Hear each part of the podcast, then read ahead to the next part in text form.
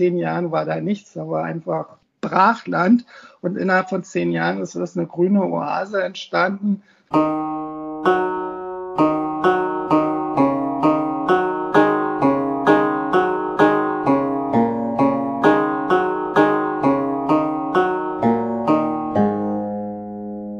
China Hotpot, Podcast über Businesserfahrungen der deutschen Mittelstands in China. Sie hören Interviews mit Unternehmern, Manager und China-Experten und gewinnen dadurch Managementwissen über Strategie, Vertrieb und Marketing, Team- und Organisationsentwicklung und viel mehr für ihren eigenen Erfolg im Markt China. Mein Name ist Xiaolong Hu, Ihr Gastgeber.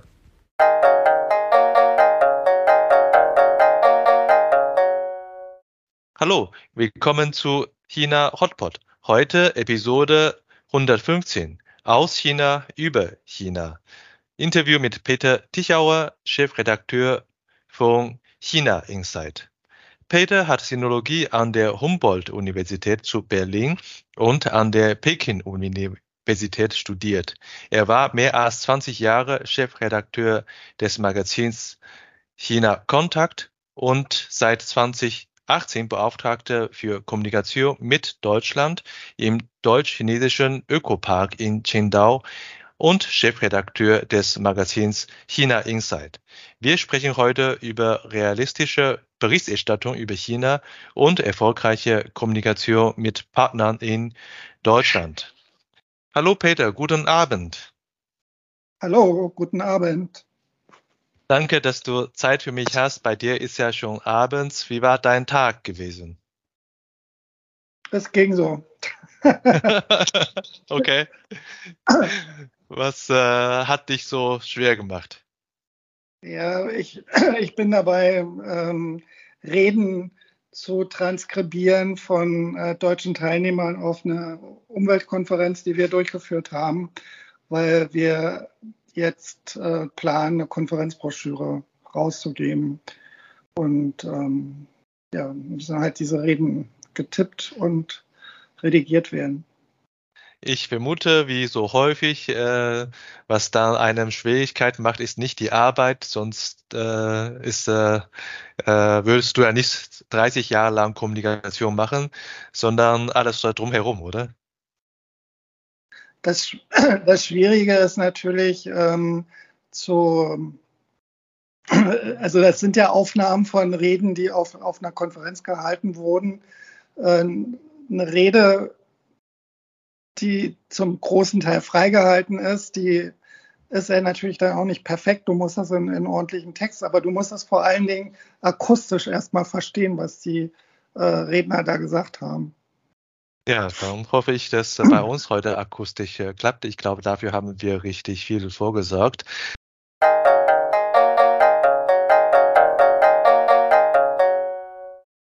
Ähm, ja, ich äh, habe ja vorhin gesagt, du hast äh, Sinologie äh, studiert äh, vor ähm, einige Jahre und damals hat ja äh, wahrscheinlich China noch nicht diese äh, Rolle eingenommen wie jetzt. Warum hast du damals entschieden, Chinesisch zu lernen? Ähm, ich wollte ursprünglich wollte ich Außenpolitik studieren, weil ähm, weil meine Eltern haben viel im Ausland gearbeitet und also sprich, deswegen haben wir viel auch im Ausland gelebt. Und ich wollte einfach internationale Beziehungen studieren. Und das war aber die Zeit, als die Beziehungen der, zwischen der DDR und China wieder anfingen, normal zu werden. Nach, nach den schwierigen Jahren während der Kulturrevolution und, äh, und es einfach Bedarf war, war an Sinologen und es wurde an mich herangetragen, die Frage, willst du Sinologie studieren? Bist, bist dann spezialisiert auf, äh, auf ein Land, auf China und machst eigentlich das Gleiche, wie wenn du internationale Beziehungen studieren würdest. Und das habe ich mir dann durch den Kopf gehen lassen und ähm, mich auch erinnert an daran, dass dass er, also mein Vater ja einen chinesischen Studienfreund hatte, mit dem er lange auch noch Kontakt gepflegt hat, bis während der Kulturrevolution nicht mehr möglich war, dass wir zu Hause eine ganze Reihe auch Souvenirs aus, aus China hatten und dass vor allen Dingen, dass wir auch Schallplatten hatten, um Chinesisch zu lernen, die meine Großmutter gekauft hatte äh, Ende der 50er Jahre. Und ähm, die hat damals ihrer Freundin gesagt, wir lernen jetzt Chinesisch und dann fahren wir nach China und gucken uns das Land an. Daraus ist nichts geworden, aber auch aus dem Sprachenlernen ist nichts geworden, weil die einfach viel zu beschäftigt waren. Kurz und gut, ich habe mir gesagt, ja, warum eigentlich nicht? Es ist sicher interessant und habe mich dann dafür entschieden und würde mich heute wieder entscheiden, Sinologie zu studieren. Ja, wunderbar, schön zu hören. Und äh, ähm, ich habe neulich äh, erst äh, erfahren, dass äh, zum Beispiel der Politiker Gregor Gysi, was auch ja in ja, Berlin lange gelebt hat, der hat auch äh, in seiner Kindheit schon einige Gegenstände aus China in dem Haushalt gefunden, nämlich unter anderem auch das Mahjong-Spiel und so weiter und so fort. Das scheint so, dass äh, die Beziehung zwischen China und äh, damaliger DDR doch sehr äh, präsent war. Und gab es äh, auch damals in äh, äh, in Berlin auch viele Studenten oder äh, Menschen aus China, die dort leben? Du meinst, als ich, als ich groß geworden bin? Nee. Genau, als, äh, äh als du groß also, geworden bist. Also ich meine, man muss das, man weiß, dass die, die, ähm, die Beziehungen waren anfangs nach Gründung der Volksrepublik China äh, mit den ehemals sozialistischen Ländern sehr gut. Das, das ging bis Ende der 50er Jahre, Mitte der 60er Jahre und dann wurden ja die Beziehungen von, wurden die Beziehungen ja mehr oder weniger abgebrochen. Mhm. Also äh, in den 50er Jahren, ähm, also die erste Generation der DDR-Sinologen, die haben ja fast alle in, in China auch studiert. Und das waren dann zum Teil auch meine Professoren an der Humboldt-Universität. Ähm, aber, aber dann, also als in der Zeit, wo ich groß geworden bin und auch als ich angefangen habe zu studieren, gab es noch keine, gab es keine chinesischen Studenten äh, oder in, in, in Berlin. Das hat dann ja erst angefangen, also auch während meines Studiums, dass, dass wir äh, begonnen haben, also dass dann begonnen wurde, ein Austausch auch zwischen den Hochschulen, also die Humboldt-Universität mit der Peking-Universität, weshalb wir dann auch die Gelegenheit hatten, ein Jahr in, in, in, Peking zu studieren während unseres Studiums. Und da kamen dann auch die ersten chinesischen Studenten nach, ähm, nach Berlin.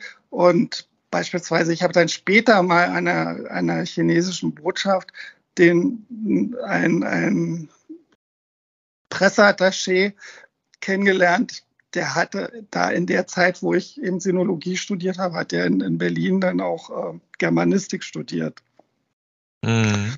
Ein bisschen später, also ähm, aber aber aber aber mal, also ich habe die damals nicht nicht wahrgenommen und nicht gekannt. Mhm. Ja, wir sprechen auch heute über Berichterstattung über China äh, und äh, das, äh, die Kommunikation äh, hat natürlich auch mit Kultur und äh, äh, Länderkenntnissen zu tun. Manchmal ist es auch so, dass hilfreich ist, ein bisschen zurückzublicken, wie die Vorgeschichten so alles sind in der Zeitalter, in dem Zeitalter von Twitter und TikTok ist, glaube ich, trotzdem hilfreich, dass man den Zusammenhänge auch auch kennt kennt. Ähm, die deutsch-chinesische Beziehung ist ja äh, auch lang gewesen, hat äh, verschiedene Phasen gehabt. Und äh, du hast gesagt, äh, auch dein Professor haben in China äh, studiert und das hast du nachgemacht. Du hast dann irgendwann nach ein paar Jahren Studium in Deutschland auch dann in China äh, studiert. Was war für dich der krasseste Erlebnis, als du dich in China befindest oder befand und hat alles um dich äh, China und was war für dich äh, das, äh, das Überraschendste?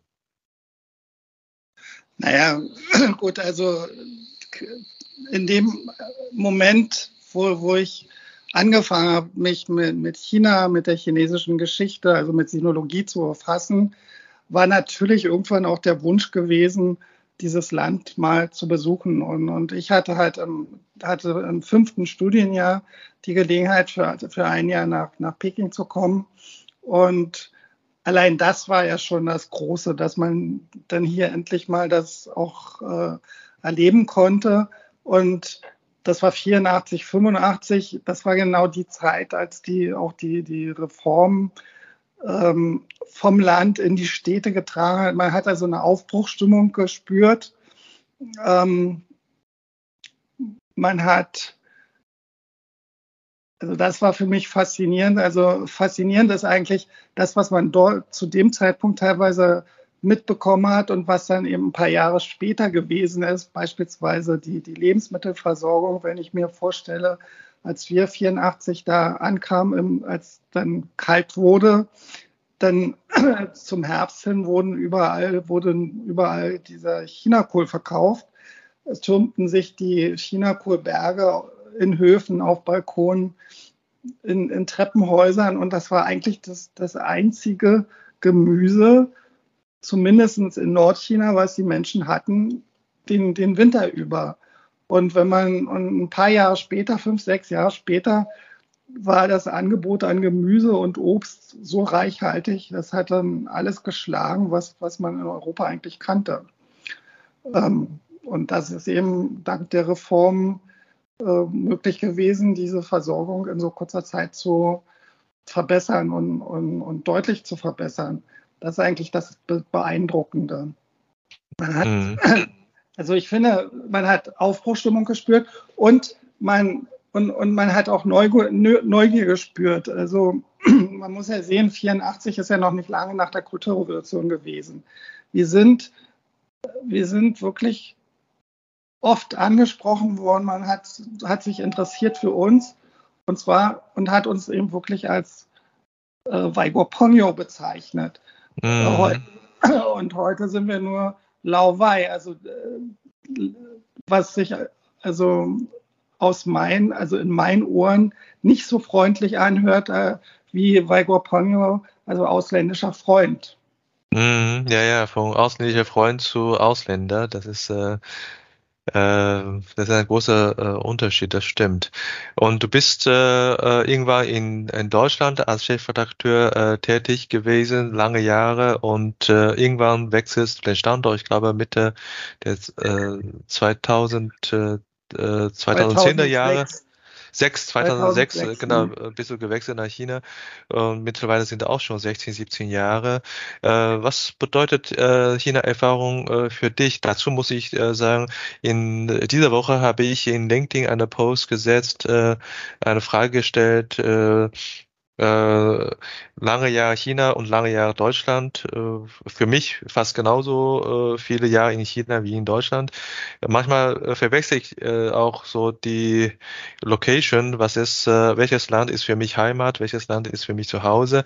Äh, was ist eigentlich, was bedeutet China-Erfahrung äh, für dich jetzt? Na gut, also dass man, also dass, dass ich die Entwicklung in China im Prinzip vom Beginn der Reform bis jetzt verfolgen konnte. Das halte ich, also das, das ist eigentlich ein großes, großen, großer Pfund, den ich habe, weil, weil ich doch einschätzen kann, woher China gekommen ist und was China erreicht hat. Wirtschaftlich. Und, und, und, und ich glaube, ähm, man kann ja durchaus viele Unzulänglichkeiten äh, in dem Land äh, feststellen. Ähm, aber, aber man darf dabei eben nicht vergessen, von wo sich das Land äh, auf den Weg begeben hat und in wie kurzer Zeit es das Land erreicht hat, dass es inzwischen ja auch äh, in, in vielen Branchen Trends in der Welt mitbestimmt das hätte sich ja vor 40, 50 Jahren wahrscheinlich keiner vorstellen können. Und, und, und das ist es eigentlich. Und dann ist klar, also Heimat ist ja eigentlich immer da, wo man sich am wohlsten fühlt oder wo man sich zu Hause fühlt. Und, und ich finde, ähm, also ich fühle mich hier wohl ich, und, und, und mich fasziniert eigentlich, dass es, ähm, dass man überall noch ähm, Bewegung spürt, dass sich vieles verändert, während Europa oftmals so ein bisschen ähm, im Stillstand zu, zu verharren scheint. Ähm, und, und wenn man sich die Menschen anguckt, ähm, spürt man doch überwiegend Optimismus, während in Deutschland doch äh, sehr viel Pessimismus. Mhm, ja, da kenne ich auch wieder, je länger man in China lebt, spürt man den Unterschied deutlicher.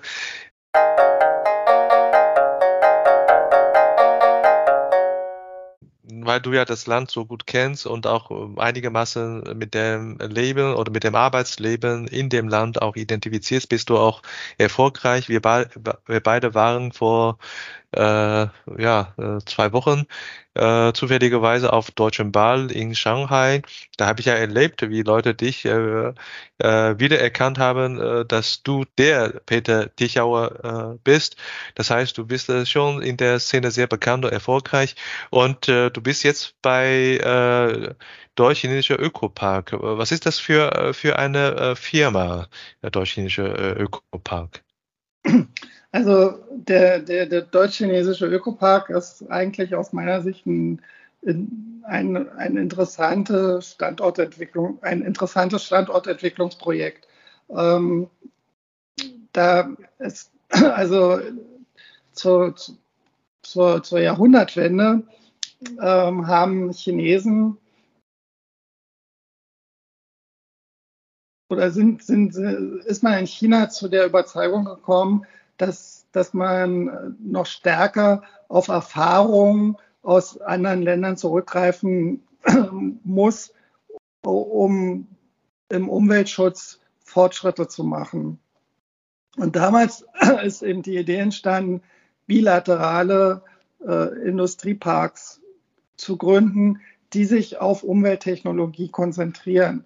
Und ähm, und da sind zu der Zeit eben, also vor zehn, zwölf Jahren, Vereinbarungen geschlossen worden mit Deutschland, mit, ähm, mit Österreich, mit der Schweiz, mit Frankreich, äh, solche bilateralen Parks aufzubauen.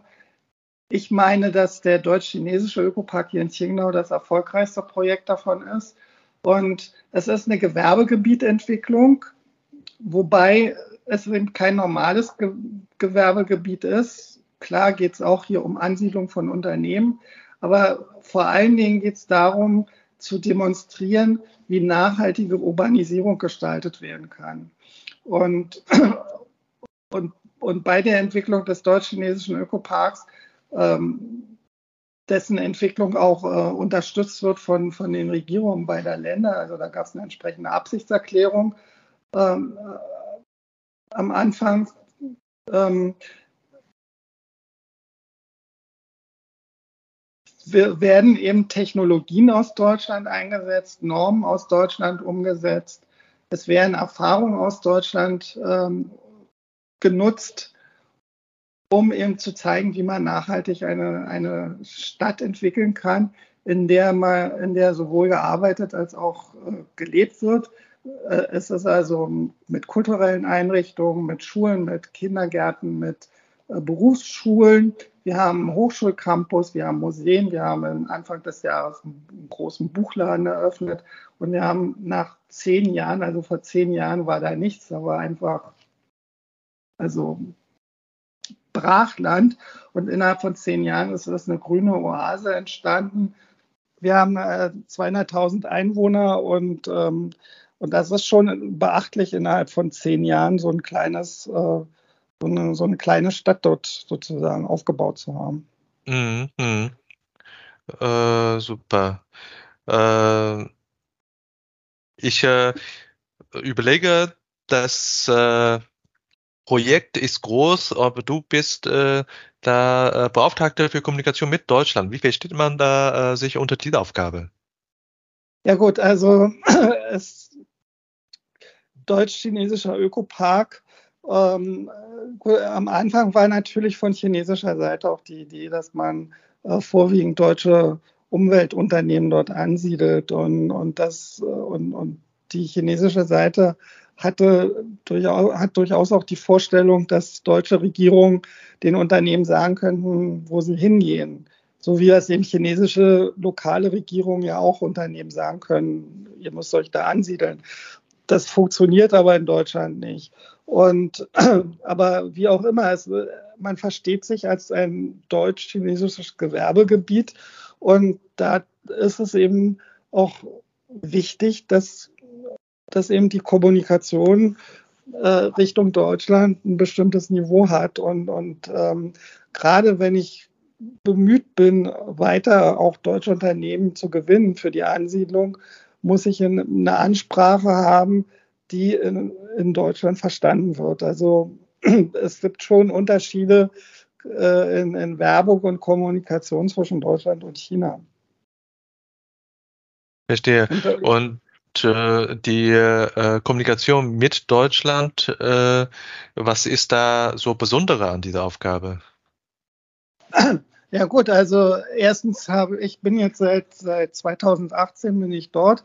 Wir haben die wir haben die Webseite eine deutschsprachige Webseite äh, gestaltet beziehungsweise um also die, die es gab ja eine deutschsprachige Webseite, wir haben die aber umgestaltet, dass es wirklich auch eine deutsche Webseite ist, die, die also auch ähm, deutsche ähm, Nutzer verstehen, die also nicht nur eine, eine einfach nur eine, eine, Übersetzung der chinesischen Webseite ist. Und mhm. ähm, es ist also eine zielgruppenorientierte, weil in meinem Verständnis ist es so, dass ich ja nicht, dass ich ja Werbung für mich mache, indem ich Kompetenz zeige. Und, und da, dazu gehört aber auch Kompetenz in der Kommunikation, in der Berichterstattung. Und, und es ist für, und dann, es ist halt eben nicht nur wichtig zu zeigen, welche Vorteile die, und, und dieses Gewerbegebiet hat, also auch von der Lage her, sondern eben auch zu, zu zeigen, dass dort eben kompetente äh, Menschen am Werke sind, dass da eben auch mehr aus, also dass da eben wirklich ein konkretes Leben stattfindet und das eben kommunikativ gut, qualitativ gut rüberzubringen. Mhm.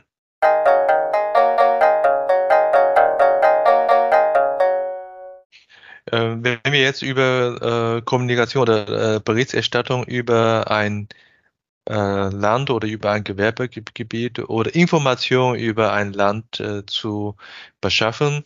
Da reden wir natürlich über zwei Rollen. Eine Rolle ist in, die, in der Rolle du jetzt unter anderem vertrittst, äh, Information nach Europa zu pushen. Äh, die andere Rolle ist diejenige, die Information aus China rauszieht, also Pool äh, auf Englisch. Äh, du warst nämlich in, in beide Rollen lange unterwegs gewesen als äh, äh, China Kontakt äh, Chefredakteur. Du warst lange Zeit auch äh, auf der anderen Seite Information aus China zu ziehen. Und welche Empfehlungen sprichst du aus für Berichterstattung über China für deutsche Verlage oder für vielleicht Informationsempfänger, die äh, Informationen gewinnen äh, möchten? Das habe ich jetzt ehrlich gesagt nicht verstanden, was du, ähm, weil ich, ich habe, ich habe ja auch als Chefredakteur von China Kontakt, habe ich ja auch Informationen über China nach Deutschland gebracht. Und, und hier mache ich das ja auch im, im deutsch-chinesischen Ökopark, eben Informationen über den deutsch-chinesischen Ökopark und auch über China an chinesische, äh, Quatsch, an deutsche Empfänger zu, ver zu vermitteln. Genau, also äh, ich fange mal. Ich ist, ist dasselbe. Ähm, aber wenn, aber ich, ich, kann mir vorstellen, also du, worauf du jetzt hinaus willst, es, es gibt schon auch Unterschiede in bestimmten, in der Kommunikation, wie ich, wie ich was kommuniziere. Und vor allen Dingen muss ich mir immer, immer Gedanken machen, was die andere Seite unter bestimmten Begriffen versteht. Also genau, ich genau. habe ich habe festgestellt, dass wir oft aneinander vorbeireden. Dass wir, also das, das äh, ganz einfach, nehmen wir das mal, mal das Wort Reform. Ja. In China werden seit 78 Reformen durchgeführt. Also ja. Reform- und Öffnungspolitik. Es wird immer wieder gesagt, die Reformen werden weiter vertieft. Das wird, äh, an den Reformen wird festgehalten. Ähm, von, von europäischer Seite wird aber verlangt, die Chinesen müssten sich weiter reformieren. Und, äh, und dann sagt mir, sagen mir die Chinesen, ja, wir äh, reformieren noch andauernd. Mhm. So, jetzt versteht, jetzt verstehen die Europäer unter Reform, äh, erwarten sie aber, dass, dass hier das, das, das gesamte Gesellschafts- und Wirtschaftssystem sich dem westlichen anpasst. Und die Chinesen verstehen unter Reform, das, das so zu verändern, dass, dass es eben auch für internationale Unternehmen attraktiv ist. Ja, richtig. Und, äh, und, und so gibt es viele, viele Dinge, dass man, man, man, man hat unter bestimmten Begriffen ein anderes Verständnis. Und das muss einem klar sein, wenn man zwischen beiden äh, Kulturen kommuniziert. Und das muss einem vor allen Dingen auch klar sein, wenn man miteinander Verhandlungen führt und, oder, oder Gespräche führt. Das ist richtig. Das ist in dem Fall deswegen für dich äh, äh, führt zu vielleicht Missverständnis, weil du ja eine Person äh, dieselbe Erfahrung äh, gemacht hast, sowohl von der einen Seite so, äh, als auch auf die andere Seite. Jetzt hast du die Aufgabe, äh, Informationen gezielt an Europa zu bringen, um äh, bestimmte Zielsetzungen des äh, Ökoparks zu erreichen. Und äh, aber deutsche Verläge oder deutsche äh, Mediengesellschaft oder deutsche Unternehmen holen da Informationen für sich. Das heißt, äh, ich frage hier äh, mit deiner Erfahrung jetzt, äh, wie sollte deutsche Verlage oder äh, Informationsbeschaffer die realistische Information über China äh, zu, äh, zu, zu, äh, zu ermitteln oder zu, zu bekommen?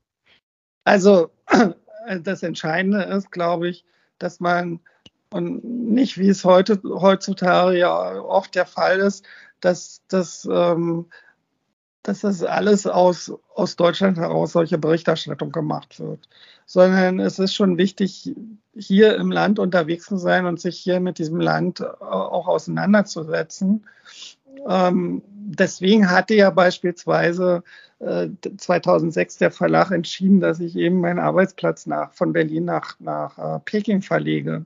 Mhm. Äh, weil ich erstens dichter dran war an, an dem, was die deutsche Business Community bewegt, weil du ja dann eben regelmäßig zu Veranstaltungen gehen konntest.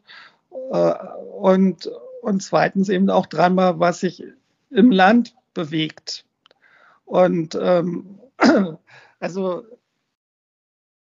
heute scheint ja der Trend zu sein, man ist einmal in China gewesen, dann ist man China-Experte und, äh, und ansonsten kann man das alles aus Deutschland ähm, bestimmen und festlegen. Und, und, und vor allen Dingen ist, glaube ich, muss man eben, wenn man sich mit, mit anderen Ländern befasst, und das, das ist, glaube ich, nicht nur China-spezifisch, auch ein bisschen davon abkommen, dass, äh, also von dieser, von dieser Vorstellung abkommen, was nicht so läuft, wie es bei uns läuft, ist falsch. Mhm. weil, weil China hat ja bewiesen, dass es auch, ein, auch eine wirtschaftliche Entwicklung, dass es auch Innovationen, technischen, technischen Fortschritt äh, schaffen kann, ohne äh, eine sogenannte Demokratie zu sein. Mhm.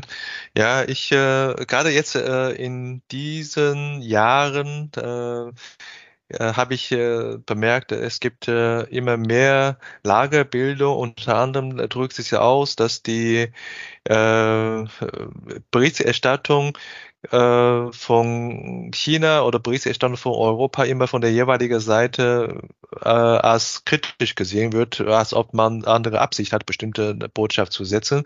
Ich vermute, das gibt auch sehr viele äh, neutrale Gründe, zum Beispiel, dass die Corona-Epidemie auch wirklich verhindert hat, äh, die Reisemöglichkeit äh, stark reduziert hat. Und äh, äh, ich habe einen Kunden, äh, die Managerin, äh, mit der ich äh, heute Morgen gerade gesprochen habe, deutsche Zeit, die war zwei Jahre lang mein Kunde. Wir haben immer nur in Deutschland über China gesprochen. Ich selber war häufigerweise bei der Niederlassung in China und sie war in diesem Jahr zum ersten Mal und zum zweiten Mal in China gewesen. Heute sagt sie mir, äh, Charlotte, ich war äh, zwar nur zweimal in China, aber ich mag das Land. Und äh, in meinem, so sagt sie, in meinem Umfeld, es gibt echt viele Leute, die Vorurteile haben über China. Deswegen zurück auf deine Frage, auf deine Aussage, äh, in China, über China, total und äh, kriegst du meine, meine, meine Unterstützung. Ich bin total dafür. Und mir äh, ich sehr zuversichtlich, dass äh, je mehr Leute äh, das Land auf äh, nah äh, aus der Nähe angucken kann, also direkt in dem Land äh, sich befinden kann, äh, seine eigene Erfahrung machen kann, wird auch deutlich besser. Und das ist äh, in China über China ist total richtig. Also ich bin ja, ich bin ja ehrlich gesagt erstaunt, dass es immer noch, also das erlebe ich ja auch, dass es immer noch Menschen gibt, die hierher kommen, die, die eigentlich auch äh, international unterwegs sind und dann hierher kommen und, und, und völlig erstaunt sind. Also es scheint ja immer noch die Vorstellung zu geben, äh, dass, dass hier die Menschen, die diese blauen Ameisen sind, äh, also sprich die, die fleißigen Arbeit, sozusagen Menschen in blauen Mauanzügen und auf dem Fahrrad durch die Gegend fahren. Ich meine, inzwischen fahren ja wieder mehr durch mit dem Fahrrad, so ist es ja nicht, aber äh, die, ich, ich staune wirklich, obwohl ja äh, jetzt äh, in den vergangenen Jahren sehr viel über China berichtet wurde, dass immer noch Leute herkommen und, und, und erstaunt sind, wie bunt das hier ist, wie modern das hier ist. Ähm, also wir hatten hier im Ökopark im August äh, aus Bayern besucht, die, der, der war der, der, der war auch hin. Also wir waren dann irgendwie da an der Bucht, hatte zum, zum Abendessen, wo dann die ganzen Hochhäuser beleuchtet wurden. Also die waren einfach hin und weg begeistert von, wie, wie das ja aussieht. Also offensichtlich stellen die sich immer noch vor, China ist irgendwie so wie vor, weiß ich, vor, vor, vor 30 Jahren oder so. Und mhm. aber was ich, wo ich auch noch, wo, wo ich auch gerne darauf hinweisen würde, ist, ähm, was, was ja heute in der, in der deutschen Politik so, so eine große Rolle spielt, diese, diese sogenannte wertebasierte Politik. Mm, und ich glaube, wir, wir sollten akzeptieren, dass es auf dieser Welt eben auch Länder gibt und dass es die Mehrzahl der Länder, die eben andere Werte haben. Es kann, also ich finde, ähm, wir, wir, wir versuchen immer äh, zu erklären, die Chinesen würden, versuchen, würden, würden irgendwie überall Einfluss äh, erstreben, also so, so versuchen überall Einfluss zu nehmen. Aber am Ende sind wir ja nicht anders. Wir wollen ja auch, dass, dass überall auf der Welt unsere Werte durchgesetzt werden.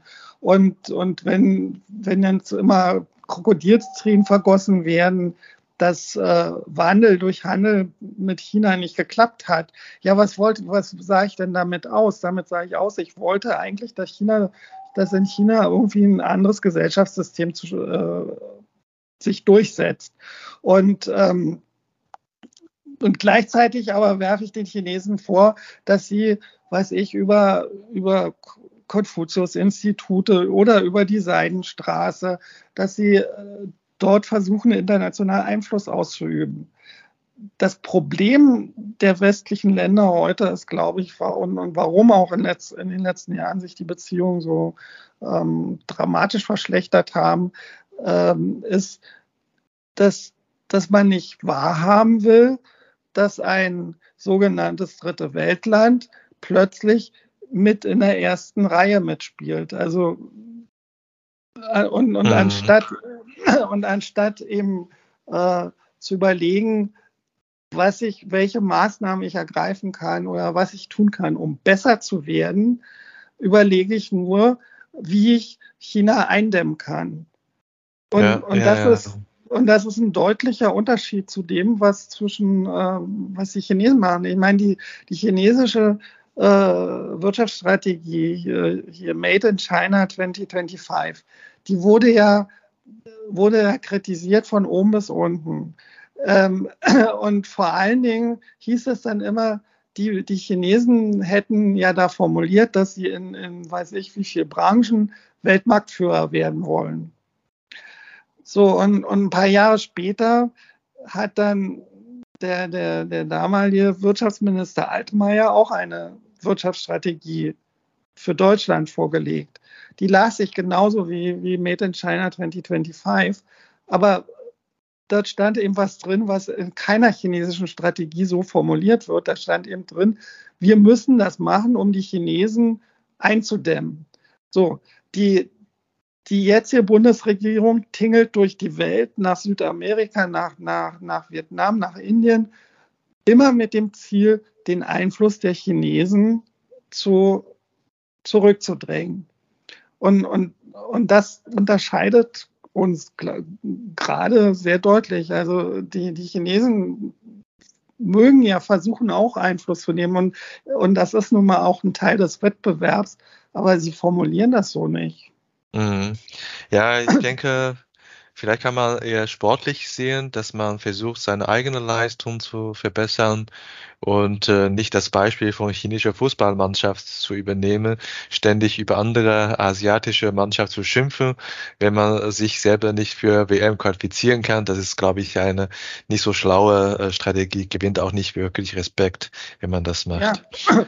Richtig. Und, und dann, also, aber, aber um jetzt mal noch den Bogen noch ein bisschen weiter zu, zu ziehen, ist, ähm, selbstverständlich hat China selbst auch eine Verantwortung, wie es in der Welt dafür, wie es in der Welt wahrgenommen wird.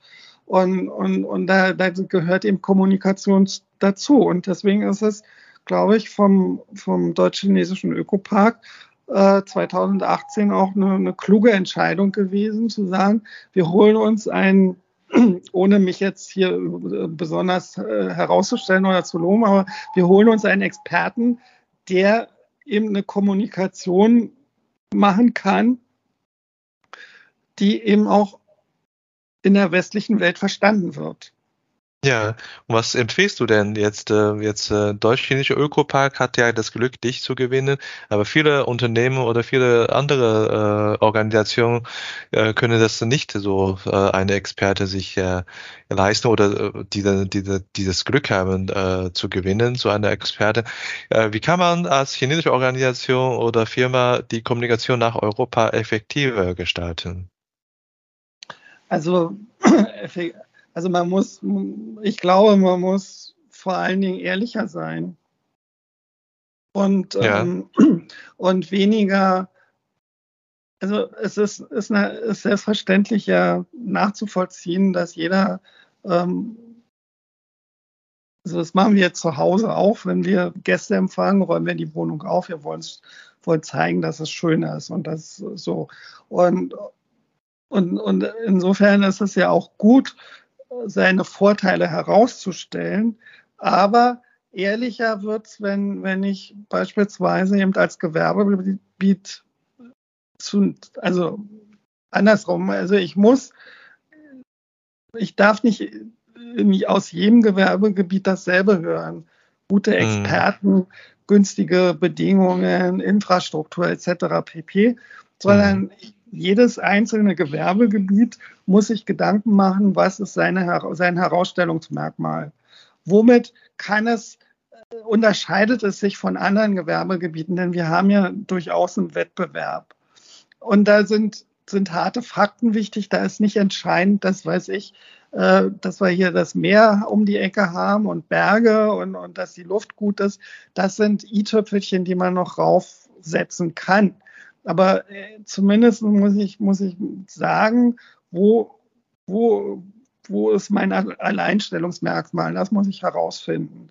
Und dann ähm, wird, wird aus meiner Sicht äh, eine ehrliche Kommunikation, wenn ich dann auch mal sage, ähm, hier und da bin ich noch nicht perfekt, aber wir arbeiten daran, es besser zu machen. Hm, was ist äh, aus deiner Sicht, du hast ja bestimmt einige solche Besuche begleitet, äh, deutsche Unternehmen oder österreichische Unternehmen äh, in, in, äh, bei euch im Ökopark. Was sind eigentlich für die die wichtigsten Standortfaktoren, die du jetzt so äh, mitbekommen hast? Hast du irgendwie, vielleicht kannst du drei nennen, die wichtigsten Standortfaktoren? Also die, die wichtigsten Standortfaktoren sind für jedes Unternehmen ob er Kunden hat, ob er, ob er Zulieferer hat und ob er die, die Logistik entsprechend gestalten kann. Ja, und äh, für diese beiden Punkte, ich denke, Lieferanten und, äh, und äh, Logistik ist sicherlich gut in Qingdao. Und äh, bei Kunden äh, äh, gucken die äh, deutsche Unternehmen mehr auf äh, rein chinesischen Markt oder gucken sie eher auf die äh, internationale Firmen, die in, in der Nähe von Qingdao angesiedelt sind? Was ist so deine Erfahrung?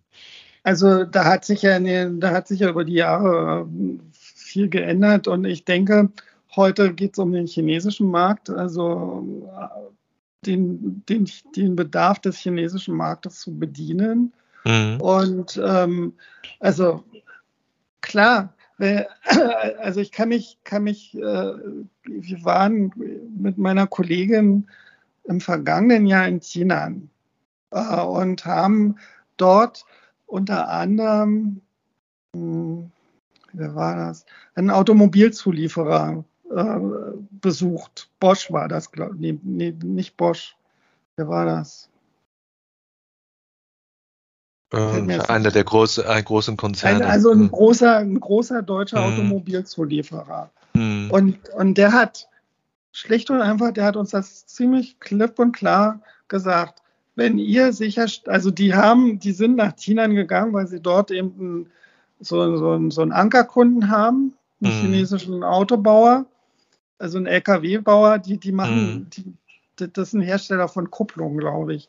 Äh, und, und er hat gesagt, wenn ihr uns sicherstellt, dass wir, oder wenn ihr sicherstellen könnt, dass wir in Qingdao, also diese, dieses Unternehmen hat wohl, hat ja auch in Qingdao eine Fabrik, dass sie bei uns wirklich dann Ankerkunde sind, kommen wir auch nach Qingdao. Mhm, ja, das ist natürlich also, ein wichtiger Faktor. Ja.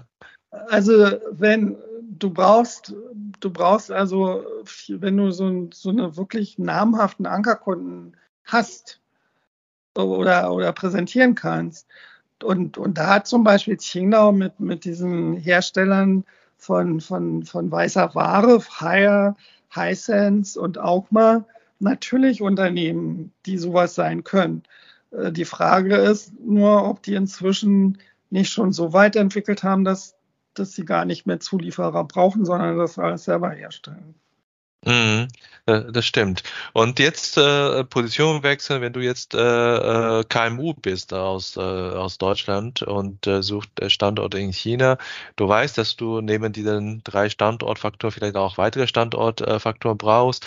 Und äh, aber mir gegenüber sitzt der Industriepark oder Gewerbepark, der mir geschickterweise Informationen rüberbringt. Wo, woher kann der KMU noch Informationsquelle nehmen oder, oder suchen, sodass er belast, belastbare Informationen bekommt? Also gut, ich meine, neben diesen drei Standardfaktoren sind durchaus Lebensumfeld spielt natürlich auch eine Rolle am mhm. Ende. Ähm, und, ähm, und ich denke, als mittelständisches Unternehmen, das also als ein mittelständischer Unternehmer, der, der ich mich nach Standorten umsehe, muss ich nach Möglichkeit das Gespräch suchen mit Unternehmern, die bereits dort sind. Mhm. Und, und ähm, in den meisten Gewerbegebieten sind ja bereits Unternehmen angesiedelt. Und, und, äh, und klug wäre es aus meiner Sicht dann auch diese Gespräche ähm, nach Möglichkeit selbst zu organisieren, nicht durch die Verwaltung organisieren zu lassen mhm. und, und dann auch eben ohne Vertreter der Verwaltung zu diesem Unternehmen zu gehen zu, zu, und, und sich dann eben auch genug Zeit zu nehmen, mit denen zu sprechen. Mhm, auch da gilt dieser Grundsatz, was wir eigentlich als Titel haben. Ne? Äh, Standortsuche auch in China über China, nicht einfach äh, aus der Distanz heraus äh, die Information beschaffen. Ne? Genau, also ich muss, äh, ähm, wir müssen oder die, die, die, die müssen das Gespräch suchen mit den Unternehmensvertretern, die hier sind, die hier sozusagen schon über Jahre im Geschäft aktiv sind, die, die ja auch das Unternehmen, so ein Unternehmen ge gegebenenfalls aufgebaut haben ähm, mhm. in einem Werbegebiet.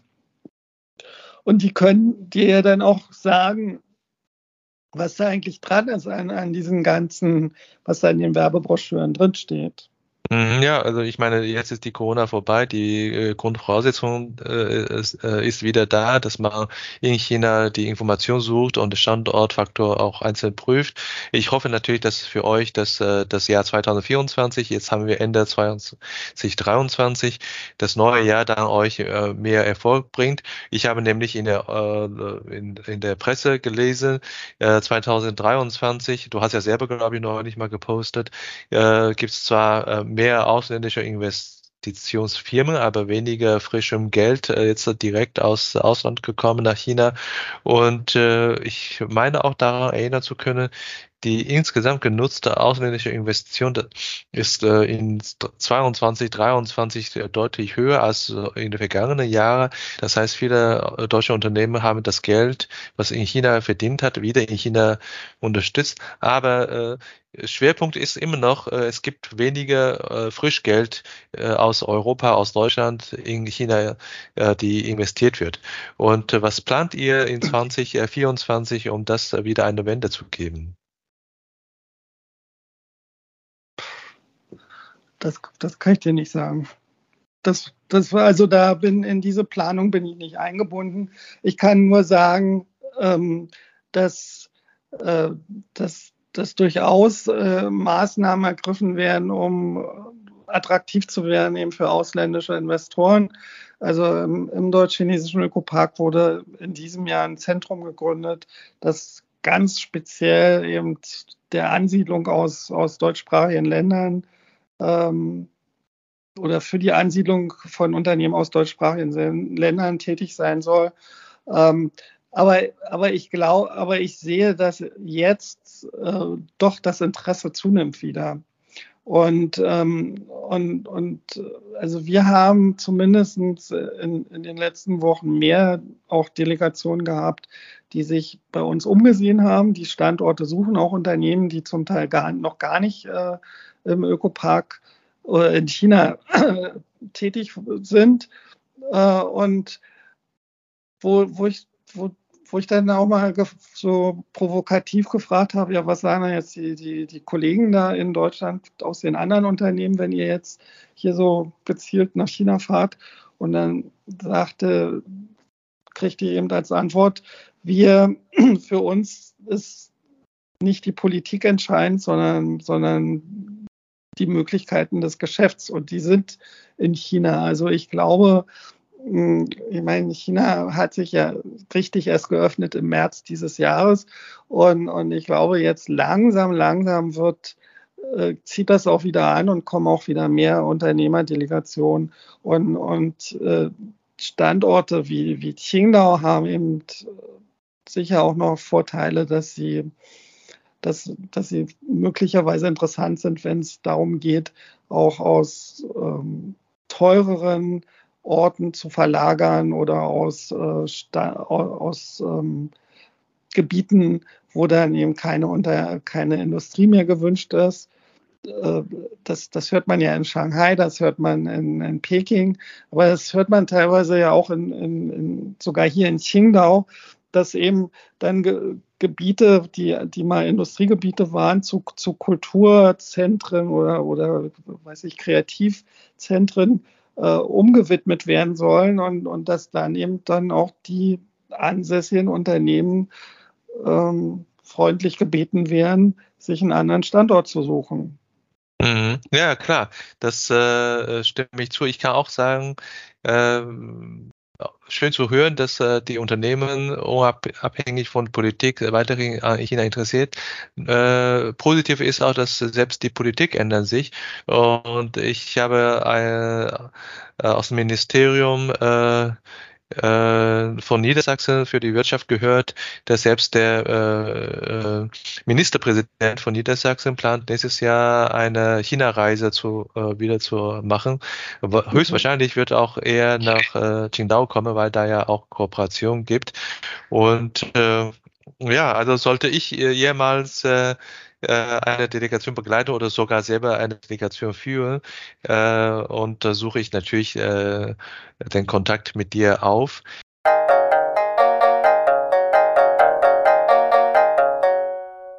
Wir sind so langsam äh, mit unseren fachlichen Fragen am Ende. Ich habe noch einen letzten Abschnitt äh, rund um deine China-Erfahrung.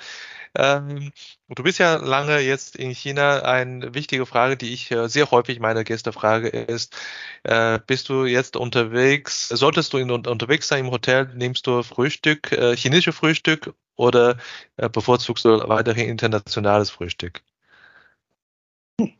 Also ich, ich esse gerne Chinesisch, aber Frühstück wäre, äh, also bei Frühstück brauche ich meinen eine, also eine, eine Schrippe und, und Wurst und also westliches Frühstück daran. Also das ist für mich ein Kriterium für ein gutes Hotel in, in China. Ja, okay, das ist, kommt ins Schema, weil ich habe für mich Faustregel entwickelt, äh, zehn Jahre China-Erfahrung, immer noch internationale Frühstück, 20 Jahre China-Erfahrung, halbe halbe und 30 Jahre China-Erfahrung, man nimmt chinesische Frühstück. Das passt auch ganz gut, dass du mit 20 Jahren China-Erfahrung vor Ort, meine ich jetzt präsent, dass auch äh, das äh, internationale Frühstück vorziehst. Also das passt ja ganz gut. Ja, solltest du eines Tages doch in, äh, äh, in Deutschland sein, äh, was äh, würdest du aus China vermissen? Was ich aus China vermissen Ja, wahrscheinlich doch das, das authentische chinesische Essen. Okay, da bin ich aber interessiert, wenn wir schon bei Essen sind, wenn du jetzt äh, in China bist, in Qingdao, wenn du auswärts essen gehst, gehst du chinesisch oder international essen? Also da ziehe ich, also wie gesagt, außer Frühstück würde ich hier in, im Restaurant eher das Chinesische vorziehen. Ja, okay, ja, nichts geht über Weil, ein gutes äh, also, Essen. Also das Internationale kann ich mir auch selber zu Hause machen.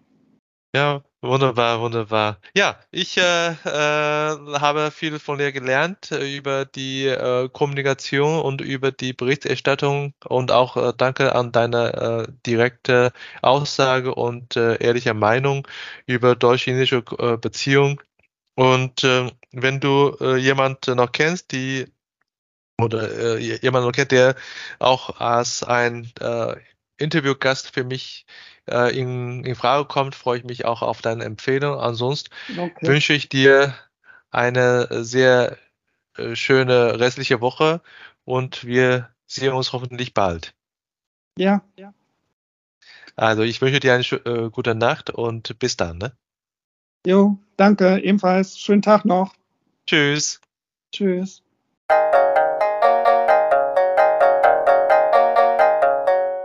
Das war die heutige Episode von China Hotpot, Podcast für deutsche Unternehmer, Manager und junge Talente mit Bezug auf China-Business. China Team GmbH berät kleine deutsche Firmen, den Durchbruch in China zu schaffen und sich langfristig erfolgreich im Markt zu positionieren. Folgen Sie uns auf LinkedIn und bleiben Sie stets gut informiert.